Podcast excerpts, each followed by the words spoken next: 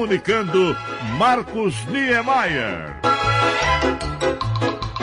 O sotaque carioca é o chamado carioca da gema, aquele que nasce é, na cidade do Rio de Janeiro. Há muitos anos é considerado uma espécie de status. Quando diz que fulano é do Rio de Janeiro, é, pressupõe-se que ele tenha um diferencial, né? Em relação ao restante do Brasil. Pressupõe-se, né? É, mas nem sempre foi assim. Houve um tempo que chamar alguém de carioca era praticamente uma ofensa. Quem nos conta é o professor de História do Instituto Federal do Sudeste de Minas Gerais, Antônio Henrique. Meu amigo Marcos Niemeyer, aqui quem fala é o professor Antônio. Então, você que transita com desenvoltura na cultura musical carioca, talvez não saiba, mas nem sempre ser designado como um carioca assumir esse significado associado a um charme, né? A um descolamento que a gente vê atualmente. É, por que, professor? Explica isso aí, por gentileza. É porque na origem o termo está ligado à cultura indígena, né? Para poder designar o curso de água que nasce lá no Corcovado, passa pelas Laranjeiras e pode ser visto lá no Largo do Boticário, onde ele ainda não foi canalizado. Olha e num só. tempo que tinha muito preconceito dos colonizadores contra quase tudo que não fosse europeu, Sei. muitos portugueses usavam o termo carioca como uma conotação pejorativa contra os moradores do Rio. Isso aí, é, naquela época, rendeu pano pra manga, né, professor Antônio Henrique? Houve até uma tentativa do Dom Luiz de Vasconcelos de impor por decreto em 1783 o gentílico fluminense como um termo adequado para poder nomear o morador do Rio. O termo fluminense ele tem origem no latim, né, que significa rio natural, enquanto o termo carioca significa casa de branco e tem origem na cultura indígena. O cinema brasileiro eh, também relatou esse tema, né, professor? Tem uma cena que ilustra bem isso no filme Carlota Joaquina, que foi dirigido pela carioquíssima Carla Camurati. E nele, a Marieta Severo, no papel da rainha da corte de Dom João VI, né, a Carlota Joaquina, ela xinga de carioca os habitantes locais. Mas ainda bem que a história e os cariocas trataram de inverter um símbolo negativo para algo realmente admirável.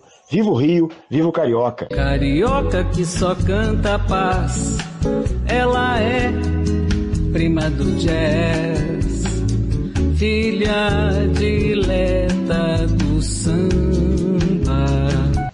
o sotaque carioca, sem dúvida, é considerado o mais próximo do português de Portugal, já que apresenta algumas características com o português lusitano. E entre tais semelhanças, percebe-se, por exemplo, a pronúncia do S chiado e as vogais abertas em palavras do tipo também, comuns no idioma português do Brasil e o de Portugal. Mas, se por um lado o carioca é uma espécie assim de sotaque oficial do Brasil e também o mais inconfundível do país, segundo pesquisa do aplicativo de aprendizado de idiomas Preply, o mineirês, com forte influência de referências rurais, é também o sotaque mais cativante, superando o baiano e o falar marcante do cearense. Para os autores do estudo, as diferentes pronúncias regionais chamam a atenção dos outros brasileiros e evidenciam o charme da língua portuguesa. Além do sotaque característico, o jeitinho de o um mineiro pronunciar as palavras é realmente impagável. Só para citar algumas, dentre inúmeras, Belo Horizonte, Belo Horizonte, Biarapa, Biarlândia, Dias de Fora, se bem que a população de Juiz de Fora uh, puxa mais para o lado do Rio de Janeiro. E por aqui, raramente ouve alguém falar Dias de Fora, a não ser nativos de outras regiões do interior do estado que moram em Juiz de Fora ou estejam de passagem pela cidade. Mas o mais engraçado é ouvir como o mineiro do interior pronuncia o nome da cidade de Teófilo Otoni, que fica no Vale do Jequitinhonha, já quase na divisa com a Bahia. Teófilo Otoni. Oh, rapaz, que diferença, hein? De Teófilo Otoni para Teófilo Otoni. Uai, senhor, que trem do manió de bom, rapaz. Nós, é, nós, Cataína é pra Teófilo Otoni, senhor. Olha, naturalmente, companheiro, depois dessa, só tomando uma pinguinha com os meus amigos mineiros. Meu compadre, é, lá pelas bandas da Bahia, a Boa Terra, a gente também ouve cada interjeição de cair o queixo.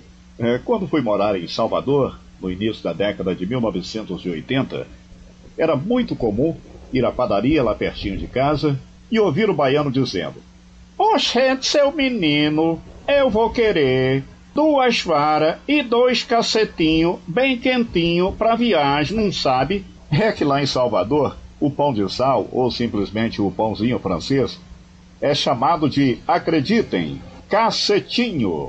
E aquele pão maior, conhecido em outras regiões do país por bisnaga ou bengala, lá na primeira capital do Brasil, é simplesmente chamado de vara.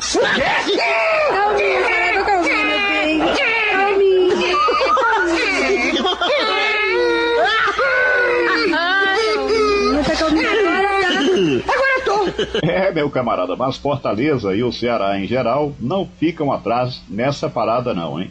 É, você já viu aí o dicionário de cearense na internet? Moço, tem cada uma. Eu tô ficando abirobado e amufambado, não sabe? É que passou uma mulher lá pela praia de Iracema, completamente amojada, não sabe? Eu em ter vontade de dizer pra ela, ande Tonha, A cunha, menino! Que beleza! A cunha ali dentro, a cunha ali fora, a cunha ali dentro, a cunha ali fora. Bom, para finalizar a resenha, a gente não pode deixar de lembrar o jeitão do sotaque paulista. São Paulo, a Pauliceia Desvairada, também conhecida como Terra da Garoa. Porra, meu irmão, tu não é corintiano? Vamos ali no Trianon tomar um chopes e comer dois pastel. Namoro São Paulo da janela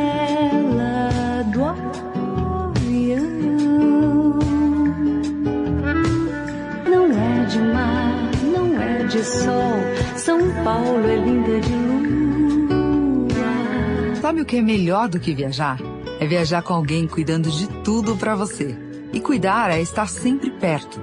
Pensar em cada detalhe, do começo ao fim. Planejar a viagem com você, embarcar e quando chegar lá, já está esperando por você. Sabe por quê? Porque a sua viagem também é a nossa. Se você se sente feliz, a gente também fica feliz. Se você aproveita, a gente também. A CVC conhece o Brasil e os brasileiros como ninguém. Tem equipe e parceiros por toda parte. Precisou? É só chamar. No celular, no app ou em uma das 1.400 lojas. Para onde você quer ir? A gente vai amar ir com você. CVC, a sua viagem também é a nossa. São Paulo são ideias.